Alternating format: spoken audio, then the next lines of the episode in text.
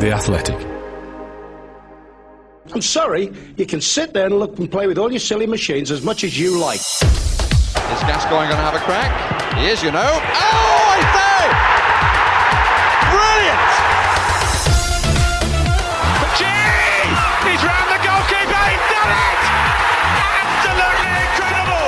He launched himself 6 feet into the crowd and kung fu kicked a supporter who was without a shadow of a doubt giving him lip. Oh, I say! It's amazing! He does it time and time again. Crank up the music! Charge your glass!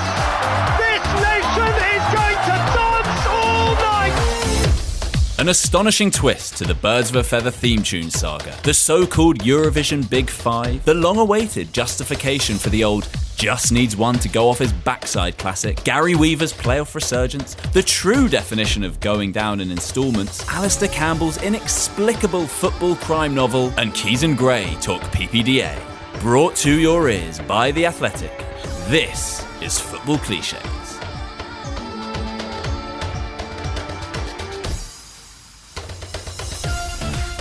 Hello everyone and welcome to episode 162 of Football Clichés. I'm Adam Hurry. And with me, first of all, is Charlie Eccleshare, the voice you just heard, in fact. A Clichés pod centurion. Well done. Thank you. And the extra suspense after we jumped the gun for the previous episode. So to finally get here is it's a very proud moment. Quite the classy touch from me letting you do the intro, actually. But no competition for what was the Mark Noble weekend of class, which just never stopped. What was the classiest bit for you, Charlie? It was so classy, and I think as people pointed out, there was a lot of competition for, you know, whether it was a classy touch, a nice touch, etc., etc. The sweeping, the cleaning up was surely pretty hard to beat. Too much irony there because they knew what they were doing. Wasn't instinctively classy enough. But they did know what they were doing, but they still did think it was an unbelievably classy touch, no? Oh, yeah, definitely. Even in his last game, still stopping to clean up the dressing room. I thought perhaps the high point was Shreevesy interviewing in a pie and mash shop, which was a real tap-in, I thought. Yeah, real classy stuff. But yeah, it went on uncomfortably long. I mean, I'm sure he deserves it from a West Ham perspective, but it just felt odd for us all to be participating in it for an entire weekend. Participating in this podcast, however, is David Walker. How's it going? Very good. I did enjoy the Shreevesy and Mark Noble pie and mash dinner date, confirming our previously held suspicions that they are two peas from the same pod. They do indeed get on very well. But Shreevesy also brought up the pie and mash in his post-match interview with Noble. His final question was, because Noble had said, you know, I want to think about my future. I'm going to have to go away on holiday and whatnot, and just have some time with the family. And Shreevesy went, have some pie and mash? And Noble went, nah, I've got to wash my weight, Jeff. Yeah, that was good. No, he does. It's not a joking matter. Footballers post-retirement, real problem. I suspect, Dave, that Sky's real investment in this only leads to Mark Noble joining the panel. I can see him sort of joining kind of the second-tier fixture panel lineup. I think he might be a little bit, punditry's not for me, guys. I could see him being a coach, a real earnest coach, maybe doing the odd one, like the odd big West Ham game. But not a regular. Or could even be a Monday Night Football, a sort of one-off. He's had an unbelievable career, 475 appearances, Mark. And he's pure Monday Night Football. He has to. I think that feels right. But there is also a touch of technical Elliot Prowler about him as well. So I wouldn't be massively surprised to see him have a stab at management. You can imagine him even as a coach as well, there being a speech he gives that goes, an inspirational speech that goes viral a la Scott Parker. Scott Parker has blazed the trail for this, definitely. Yeah. I don't know if he has quite the intensity, but almost. But I think like Scott Parker and John Terry, similarly, I think he's not going to all of a sudden pitch up at Colchester next season as their boss. I think he'll do 2 or 3 years as a really sort of earnest number two. West Ham Academy, though, as well. Yeah. Seeing the youngsters through. Yeah. Yeah. Big Premier League TV productions. You've got him segment on that. So he'd fit in nicely with Kevin Nolan and Stuart Pearce on that coaching team, wouldn't he? Maybe England B, manager of England B, assistant manager of England B. That's pretty Mark Nobly, definitely. Let's take this opportunity, of course, to let everybody know, if you don't know already, about the Football Clichés live show that is happening this July at the Rio Cinema in London's East End. Is it? Don't know. Yeah, just about, sort of. Yeah. Yeah, it's fine. It is, yeah. Tickets are selling like the footballing equivalent of hotcakes. I wrote this in square brackets on the running order. I couldn't think of what a footballing equivalent of hotcakes would be. What goes quickly? What gets sold quickly in football? Would it be like if a new signing's shirt yeah. sales? Yeah, bang on. Haaland shirts are going like hotcakes. We're exploiting the Far East London market for our tickets. Yeah. No, but seriously, there are only a few tickets left, so do snap them up. We're part of the Goals Allowed Podcast Festival alongside your Guardian Football Weeklies, your set-piece menus, your Under the Coshes, and the like. Curious one, though, Dave. At the Rio Cinema, they've listed us as rated 12A. Right. I think that's about right. Yeah. Well... inclusive. I do have to quite frequently label the episodes as explicit. Oh, goodness. So, yeah, maybe we're even a 15. Mild peril. May contain scenes of mild peril. But, yeah, just Google Football Cliches Rio Cinema and go from there if you do fancy seeing us in the flesh. But, yeah, expect more of the same, but with a visual element. Exactly. Thank God we can bring you...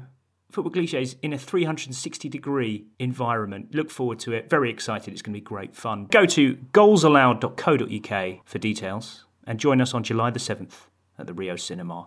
Let's get on to the serious matters of the adjudication panel today. I didn't know where to put this in the running order. As always with these sorts of things, I told Dave instantly out of excitement and then realised I should at least leave it from Charlie for just...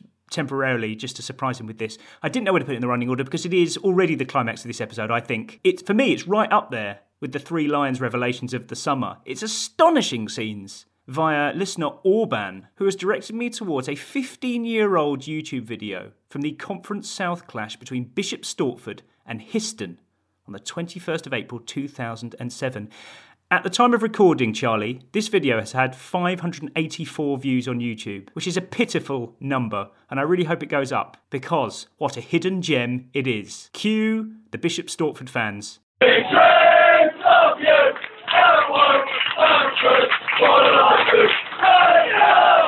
What? That's incredible. Beating us to the punch by 15 years. There's nothing left. There's nothing can be turned into fact. And sorry, was this a one-off?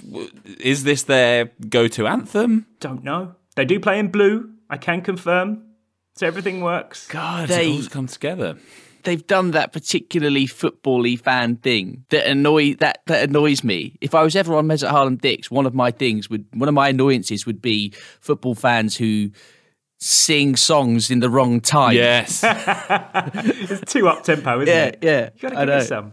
Yeah. There's a real kind of clip to every word, Charlie, that is very football fan. It isn't just the speed at which they do it. So it's yeah. That is funny you say that, Dave, because I was thinking that the other week. A slightly different one, but was related to football chanting. And we've had it before, haven't we? I think Ellis James had one. That's quite a universal thing that winds people up. But yeah, that's extraordinary. It's amazing. Can't wait for several hundred people to be singing this in a cinema in London this summer. But yeah, that's the benchmark that's set. It's low, but we'll go higher than that. But yeah, brilliant news. Have we got enough money in the budget to get Linda Robson and Pauline Quirk to come and sing it live on stage with us? Come and wave to the crowd. Just a list of comedy fantasy guests that we would like to... invite to this evening, yeah.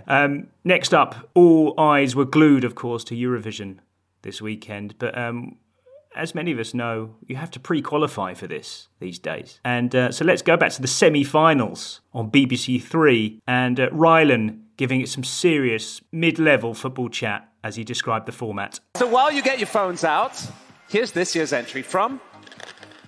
Austria! Now, quick reminder that out of 17 acts tonight, only 10 will be going through to Saturday's grand final. We'll join in the so-called Big Five. Last year's winners, Italy, plus France, Germany, Spain, and the UK.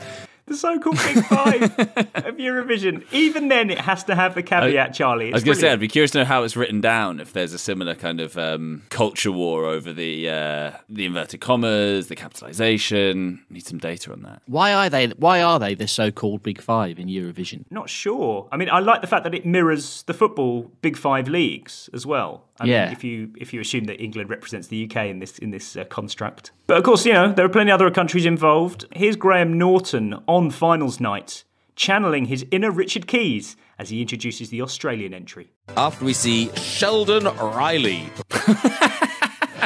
Sheldon Riley. He's got to go. So many people. Sheldon Riley's got to go. I hope a lot of people picked up on that because that's so clear cut. It certainly did. Yeah, James we thought Fenner we were rid of Mike. Others. It turns out his son, Sheldon. Thank you to James Fenner and many others for pointing that one out.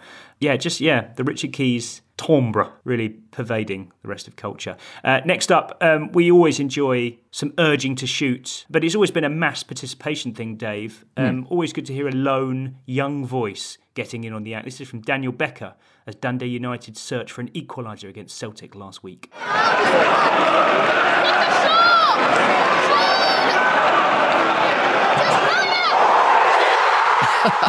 Oh, brilliant! Rightly rewarded. Just bang it, Dave. Yeah, that's great. Was that some sort of like club TV kind of alternative angle footage? That wasn't the broadcast, but it was great, and it's just lovely to see it rewarded, as you say. Worked slightly better in a Scottish accent, as many things do, Charlie. Absolutely. Just bang it! Extra 10% of urging in that one. Next up, Charlie, you really will enjoy this. This is from Ryan Richardson, and it is a confirmation, once and for all, of a cliché classic. He says, Hibernian's James Scott, who's on loan from Hull, only had one goal all season in 19 appearances. Scored with his arse today and went on to get a hat-trick. Possibly the best ever example of a striker who evidently just needed one to go in off his arse. It's brilliant. I've studied the footage. There's an element of hip involved, I have to say. Right. But it is essentially arse. So can you describe the goal? Ball swung in from the right and he's either misjudged it or think the defender's going to get it. He's got his back to goal and the ball goes in off his left hip past the flailing goalkeeper, and he celebrates in the sort of almost semi-apologetic style that you would imagine for a goal like that, but went on to score a hat-trick nonetheless. Wow. It's a shame that he didn't celebrate by slapping his arse. Or someone polishing it. Yeah, exactly. When was the last time you saw a boot polishing celebration? I mean, it is naff, Charlie. I wouldn't ever condone it, but it does seem to have gone out of fashion. It really has gone out of fashion. What's the usual motivation for a boot polishing? Is it because that guy's got a great, particularly notably great left or right foot, or that they've scored one unexpectedly with that? I think it can be either. I think sometimes it was done sort of ironically for a fullback who might pop up with one or two a season, scores a worldie, and then all the other players are like, oh, I can't believe it, and they're sort of doing the polishing and tying the laces, I feel, as well sometimes. Oh yeah. Dave, off the very top of your head, who is the most boot polishing Premier League footballer at this very moment? Because I feel like it's too jovial for De Bruyne, so he wouldn't get a boot polishing, because I feel like I can't imagine him joining in with the fun with it. So who's getting their boot polished? Salah? James Ward-Prowse? I was going to say James Maddison, but I think he's in the same category. So, a technician who scores spectacular goals, but with in a nice fashion. Maddison's a good shout. I can imagine having his boot polished and enjoying it in the process. And really, problem is these days you can't really polish most of the modern boots, can you? Well, none of the players know how to do it, do they? Because when I was growing up, going through the academy, I would polish the first team players, which they give me a bit of money at Christmas and that sort of thing. They get everything. No, they turn up in a fancy car and all of that stuff. Yeah, I was before he moved to, I can imagine Grealish while at Villa having this done to him, have his boot polished. After a sensational goal and his minions come and do it. Yeah, it's a talisman thing, definitely. Exactly. Unless it's done for comedy value with a fullback. Listener Jamie asks quite simply, has a footballer ever been asked, where does this trophy rank, etc., without saying, yeah, it's right up there?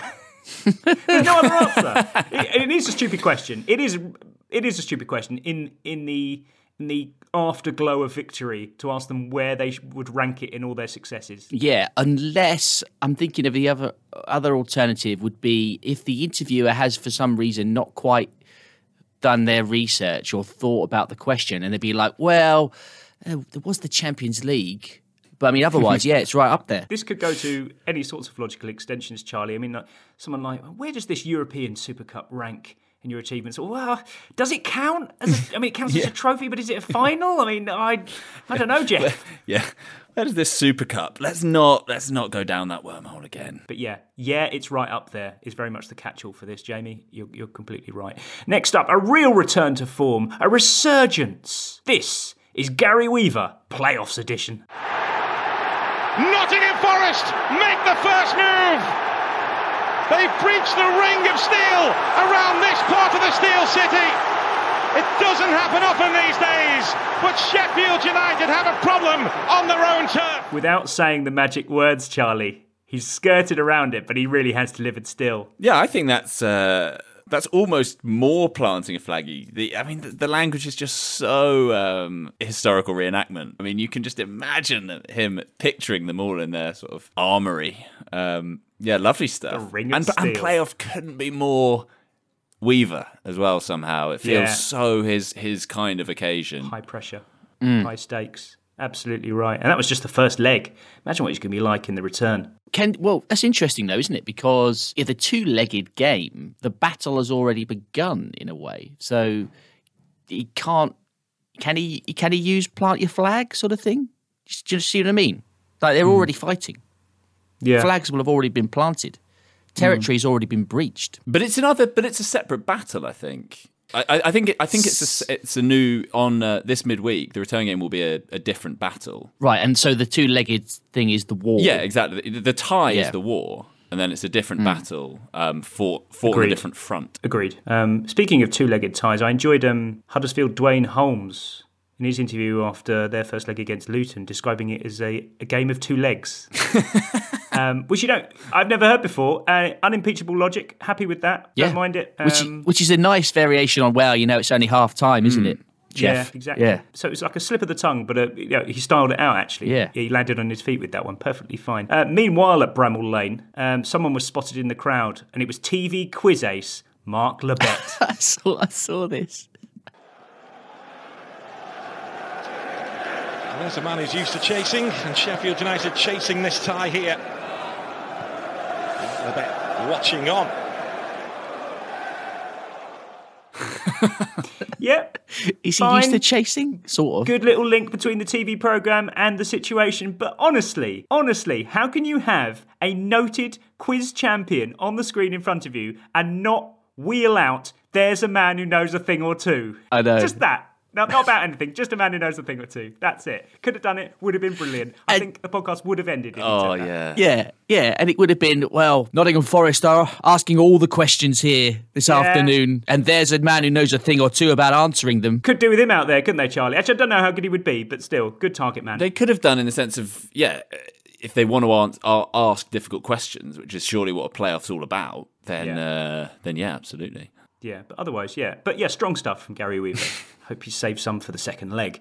Next up from Tiger Miger, who's watching Arbroath versus Inverness on Friday night, Dave, and he says the BBC's Michael Stewart described Inverness Caledonian Thistle keeper Mark Ridges as going down in instalments when half-diving for a shot that was drifting wide. Surely this is reserved only for when goalkeepers catch the ball and go to the ground via their knees in a bid to waste time. No way, says Will Tucker in reply. Going down in instalments has always meant a goalkeeper taking an age to get down to a shot. In fact, says travelling teacher, in the dead language of Wronglish, this was also applied to bad dives /simulation. Yes, that's what I... Where do you stand, Dave? That's where I was going to go with it. That's what sprung to mind for me was, a really poor dive that was going down too slowly or, maybe rolls around a bit at the end or whatever. Yeah. Mm. Yeah, the clincher for this, Charlie, is that when you deliver that line, it's like it's gone down in instalments there. And you wouldn't use it that derisively for a goalkeeper making saves. No, and I think C also went down in stages for a slightly unconvincing dive. I'm absolutely... that's simulation for me. I'm not dead against it, Dave, for a goalkeeper kind of going down slowly to save a shot, but it kind of serves no purpose, really. All you're doing is basically criticising their action, which is kind of a waste of time. That's the thing, because with a dive, you're criticising it. It's justified criticism. Mm. You're sort of punching down. But with the goalkeepers, you're kind of just having a needless dig at their slightly shoddy technique. Yeah, you can't just throw any instalments willy-nilly. Simulation only, please, unless it was a particularly awkward dive from the goalkeeper. This is great. Charlie, of course, UEFA have agreed a new format for the Champions League starting from 2024, you will have heard. Yes. Sky Sports News got stuck into this in great detail last week. They wheeled out their chief correspondent, Kavya Solikol, to explain how this is all going to go down. And once he'd explained it, Charlie, he began to kind of express a little bit of regret that it wasn't like the old days. And Sky Sports news presenter Vicky Gomersall just got all carried away. Is this good news or bad news, do you think? If you are a traditionalist, I think it's bad news. I remember the days when we had the European Cup and only the champions... so the champions, yeah. Only the champions would get into it. This whole league... Two things here, Charlie. First of all, the fact that Cave does not break stride, doesn't react to it whatsoever. That's quite mean. Secondly, falling foul of the golden rule. If you're going to do it, you've got to do it properly. You've got to. Yeah. Very disappointed in Vicky Gomersall. But I think that ties into the fact that Vicky... It's almost like an involuntary urge that just takes over her. I don't think it's... You know, I don't think she's thinking, oh, I want to sing. It just happens. You said it? She repeated it? Yeah. I think she sort of has to pull back, though. She probably... Her urge is probably to do, but then she remembers, I'm on Sky Sports News. I can't just start going, the champions! It does tail off, doesn't it? It's like she quickly realises where she is. It's like, but also, this isn't GB News. You can't just do what you like. It also doesn't really prove any point, given also, that we still haven't got the rights. Yeah, exactly. Yeah, quick word in her ear. You can't sing that. It just has to be stills of the Champions League. Remember. The karaoke version of the actual Champions League theme tune. With one of those really weird videos, one of those really weird fake videos going on. But also, it doesn't really, I mean, that's still sung now when it's teams that come forth. It's not like that was only reserved for when it was just the champions. But yeah, it wasn't. I feel bad for digging so deep into this when, as you say, Charlie, it was just pure instinct. That's just how indoctrinated we've become by the Champions League. We just sing the theme tune out loud randomly. I do sympathise. But yeah, just a lovely moment of release on Sky Sports News. Don't get to see it too often. Looking for an assist with your credit card but can't get a hold of anyone? Luckily, with 24/7 US-based live customer service from Discover, everyone has the option to talk to a real person anytime, day or night. Yep, you heard that right. You can talk to a real human in customer service at any time. Sounds like a real game changer if you ask us. Make the right call and get the service you deserve with Discover. Limitations apply. See terms at discover.com/creditcard. This episode is brought to you by Michelob Ultra, the official beer sponsor of the NBA. Want to get closer to the game than ever before? Michelob Ultra Courtside is giving fans the chance to win exclusive NBA prizes and experiences like official gear, courtside seats to an NBA game, and more. Head over to MichelobUltra.com/courtside to learn more. Oh, look at that! That is wonderful! Brought to your ears by The Athletic. This is Football Clichés. Thanks to friend of the show, Seamus O'Reilly, for this. He would be much better placed as a man who examines football-based literature almost for a living. But you'll have to make do with me. Dave, did you know that in 2018, former number 10 spin ace Alistair Campbell co-wrote a football/IRA thriller? I actually think I might have known that. I'm remembering that now. I deleted it from my brain. But I think I worked on a radio show where he came in to promote said book. Right. Charlie, have you heard about this? No, I haven't. Would you like me to read you the synopsis of this book? Yes, please. Football manager Charlie Gordon is struggling with one defeat after another at the club he loves. Only a decent cup run is keeping him in work, but tensions are running close to the surface ahead of the next round, Chelsea away. Footballers fall into two categories, artists or assassins. Soon, Charlie is going to find out which players can deliver and just how much pressure they can all stand. Meanwhile, as the country prepares for a general election, one of the most dangerous political assassinations in the IRA's history is being planned in London. An active service unit await the critical signal to proceed. Both sides will converge on the capital for a result that will shake everyone's lives, with consequences far beyond football. So you've got an idea of what's going on here. Two parallel storylines. Football very much the hook of this kind of historical terrorism thriller storyline. What do you think this book was called, Charlie? What would you call this book? I mean, Full Time. Or would you? Would you call it Saturday Bloody Saturday? Fucking hell. Seriously? It's called Saturday Bloody Saturday. That is not where I would have gone with it, no. How was that received? Was there a backlash? I can tell you how it was received. I think the best place to judge how it was received is the promotional quotes on the back of the book. Johnny Giles, Ron Harris, Bertie Ahern all offer their kind words for the publication of this book. But I think this is my favourite one. A gripping combination of football as we used to know it and terrorism as we still know it. And no, I didn't anticipate the explosive climax. Delia Smith.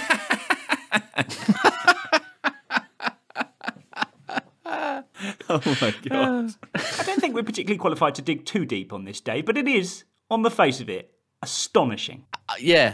Mind blown, I have to say. Delia. I can't say the title out loud anymore. No. I can't believe it. Can't believe it. If you want to know more about this book, do tap up Seamus O'Reilly, who will talk to you at length about this. He found it as astonishing as I do, but he's a much better place to pass comment on it. Let's put it that way. Speaking of Alistair Campbell, by the way, I there was quite a football cliches-esque section of his podcast, The Rest is Politics, this week, where they debated when a gate becomes a gate.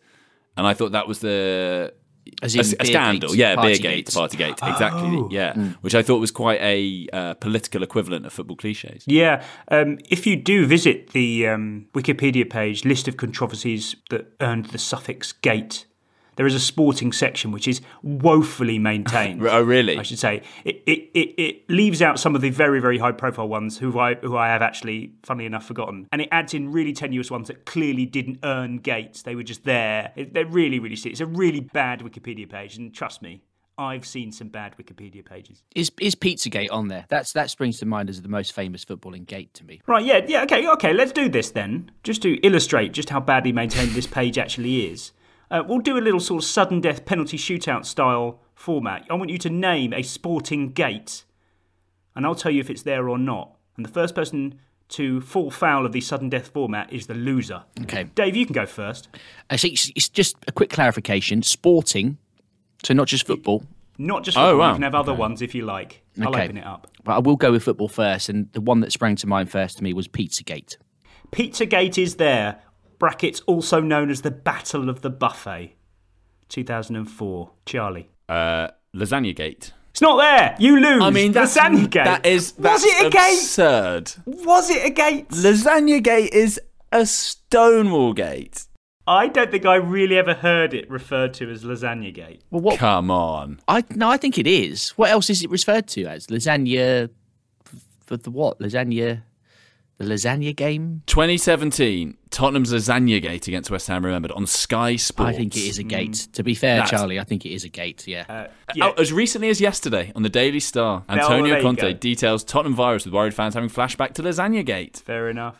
I mean, anything earns a gate these days, as the Wikipedia page implies. But I have to say, the final word on this should go to spurs.fandom.com wiki, which has a whole section on lasagna gate. So lasagna gate, yeah, deserves a place, but it's not there. It is not there. Right, glad we solved that one. Let's go back to some more solid ground for us. Matt Feast, with his first ever contribution to the Football Clichés podcast, was listening to the BBC Radio 5 live coverage of the North London derby last week. And he thinks that Matthew Upson's usage of this phrase was a little bit too on the beach. Well, just under siege at the moment, this Arsenal defence, and they're not coping. I mean, I thought there was too much space for Harry Kane to get this shot off.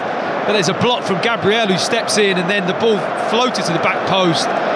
Emerson Royal arriving, whether or not Martinelli, who's in and around the vicinity, just does enough to put him off getting clean contact on the ball. Charlie, I don't think you can be in and around the vicinity. I think we have to have some rules and regulations here. Well, you're sort of doubling up there. In and around. If you're in the vicinity, that's done the job of in and around. You've done it too much there. Agreed. It's incredibly vague then. Yeah. Still very wet behind the ears in a punditry sense, Matthew Upson. So he has time. Is he Matt or Matthew or Matty now? I think it's Matthew. I think they give him Matthew, don't they? Mm. Well, if you're going to be a Matthew, you've got to get these things right on BBC Radio 5 Live. If that man was a novice in and arounding, Dave, this man is the master. Jarmo Willems writes in and says, I've just heard Andy Townsend with the best use of in and around on the build-up of the FA Cup final on Talk Sport, referring to the final as a positive thing in and around these difficult times. No way.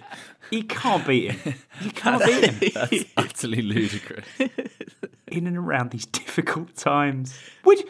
Do you think he's still talking about COVID? Yeah. It's hard to know when people say that now. I guess COVID and Ukraine. Cost of living. Yeah. Ukraine. Yeah. Cost of living. Yeah, I mean, there's an extra layer to it now. Mm. Oh, God. It's hard to... There's going to be a point at which, if someone says it, you're not going to be sure what they mean. I think we're getting close to that point. So, careful, everybody. We do often get sent the geographical ones, which are fair enough. In and around can be used.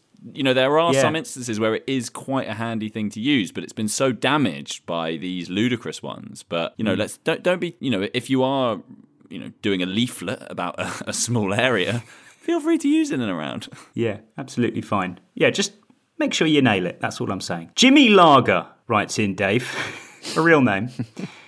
Quick question for the panel, he says. I've recently been given a Bath City away kit signed by the whole squad. I would like to wear the shirt proudly at a future game, but a fellow City fan has strongly suggested to me that signed shirts can only be framed and must never be worn at a game.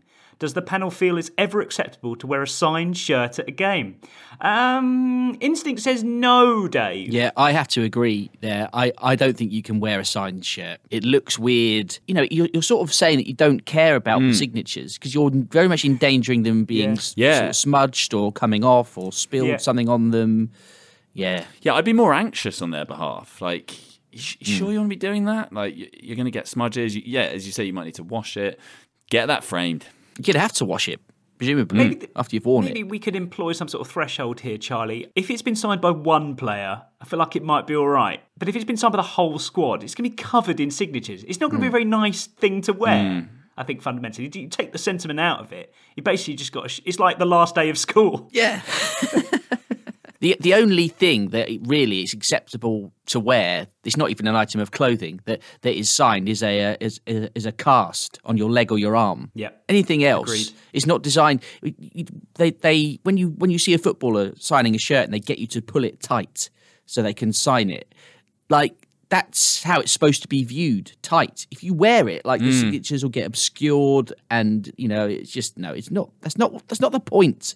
Presumably, you will actually have to then go and wash it, which is a real palaver. Yeah. I mean, both of you have very diplomatically skirted around this, but shouldn't we also say, Charlie, that if you just shouldn't wear a signed shirt, it makes you look like you're trying to show it off to people that you've had your shirt signed. There's that. We've skirted around that, but it's also true. Yeah, there's that element to it. Maybe we can give it. Maybe you could let off somebody who was, I say, under the age of 9. Okay. 8 or 9, like a small child. That's fine. But then I'm thinking they're being badly advised. Question the parenting. Yeah, exactly. Yeah. I'm thinking that's irresponsible on a number of levels. What if you get it signed at the game? Do you have to take it off before you go home? That's allowed, but you have to go straight home and then take it off and frame it. Absolutely right. Final question for this week is from Mark Luscombe. If Everton had got a third player sent off, how should the on-screen graphics have shown the third red card on Sky Sports? There was no space left under the EVE. When was the last time in a televised game the same team got 3 or more players sent off? Don't know the answers to the second question, Charlie, though. But yeah, they had 2 red bars for their 2 red cards. Where does the third one go? Really good question. Could you go under? I'd say under and to the left, like sort of Tetris style. There was no space, was there, for a third horizontal? Well, some people speculated that you could have had 3 horizontals, but then you're into kind of, standard definition viewers would have been really struggling to see the 3 distinct lines underneath the EVE. Do you think Sky even know what they would do, or did they have to make it up on the hoof? Yeah, I mean, how many games have there ever been with 3 red cards for one team in Premier League history? There can't be many, can there? Certainly not in the red card appearing under the team name on the screen era. And was the Battle of Bramall Lane, was that FA Cup? That wasn't Premier League. Certainly wouldn't have had the graphic issues. Yeah. No worries there. Could you think about it another way and do it in anticipation of this? Have one little red card with a number in it? Yeah, I was thinking that. Would that be a way around it? Also, haven't we spoken before about where they've even got the minute of the red card as well, which is squeezing in quite a lot of detail. In the graphic, in the corner? Yeah, where? I think it was a foreign broadcaster. Presumably somewhere where they start the clock again at 0 for the second half. Do you remember they used to do that with La Liga? What's wrong with other countries? They'd have that, they'd have that 2, wouldn't they, denoting second half, and then 30... Partido 2. 37 minutes Partido gone. Partido DOS. Load of rubbish. Absolute rubbish. Do they not talk about 90 minutes over there? What's going on? Yeah, as a freeze frame, Everton 2, Brentford 3, 2 red cards underneath Everton's name had a real games had it all kind of vibe to it. So it's been a welcome addition to the TV graphic. I think we can all agree it's a valuable addition. I don't want minutes. I don't need numbers. Nothing else. Don't need Partido DOS. Don't need any of that nonsense. God, what a Richard Keevy thing to say. Sorry. Fittingly though, it is time for Keys and Grey Corner. Ford Super Sunday. In a rare outing for Keys and Grey Corner, Charlie. This is all podcast. This is all from the Keys and Grey podcast. Nothing of note was said on beIN Sports this weekend, I can confirm. First up, you can tell Keezy has said this once, seen the reaction, and is now absolutely loving using it. Right on the back of the North London derby, with Mini-Me whining with Shreevesy post-match in the tunnel. When you say Mini-Me, for people who might not know who you're talking about, you insinuating he's a mini version of someone else? He just, he for some reason, he's Fraudiola, isn't he? In disguise. The two of them, they're exactly the same, Andy. They believe that they're right. All the time. And that no one else can have an opinion. The irony not lost there on Keezy. Yeah. Gentle descent into hypocrisy at the end there, Charlie. I really did enjoy Incredible. That. He's also, what was it he described Arteta as the other week? Like this irritating little man when he captioned him. I think Arteta is really getting into his bad books. What's he done? Yeah, this is an exciting development because once you're on that list, you ain't coming off it. A rare opportunity, Dave, to hear Fraudiola said out loud. You really only ever see it written down. Yeah. Can't remember the last time I ever heard anyone say Fraudiola. Yeah, and I didn't think Keezy would be that plugged into the footballing internet zeitgeist, really, to have a Fraudiola. Yeah. Next up, they were talking about the use of mobile phones at sporting events and how it might be affecting people's enjoyments. And Andy Gray offers up Formula One as a more conducive atmosphere for this. But Keezy can't help but do some one-upmanship. But I went to F1 once down at Silverstone, I have to say, and I thought, oh, this will be really good. And I went there and I was opposite the finish line.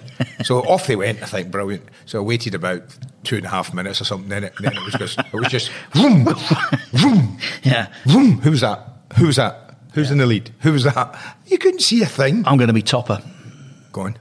I went to Monaco. Ah, you were, that's topper. And that's topped me. The best part about going to Monaco to watch the Grand Prix on the boat, of course. Yeah, the best, of course. The best part of watching the Grand Prix in Monaco is there are big screens everywhere, and it's such a small circuit that you really can't lose the cars.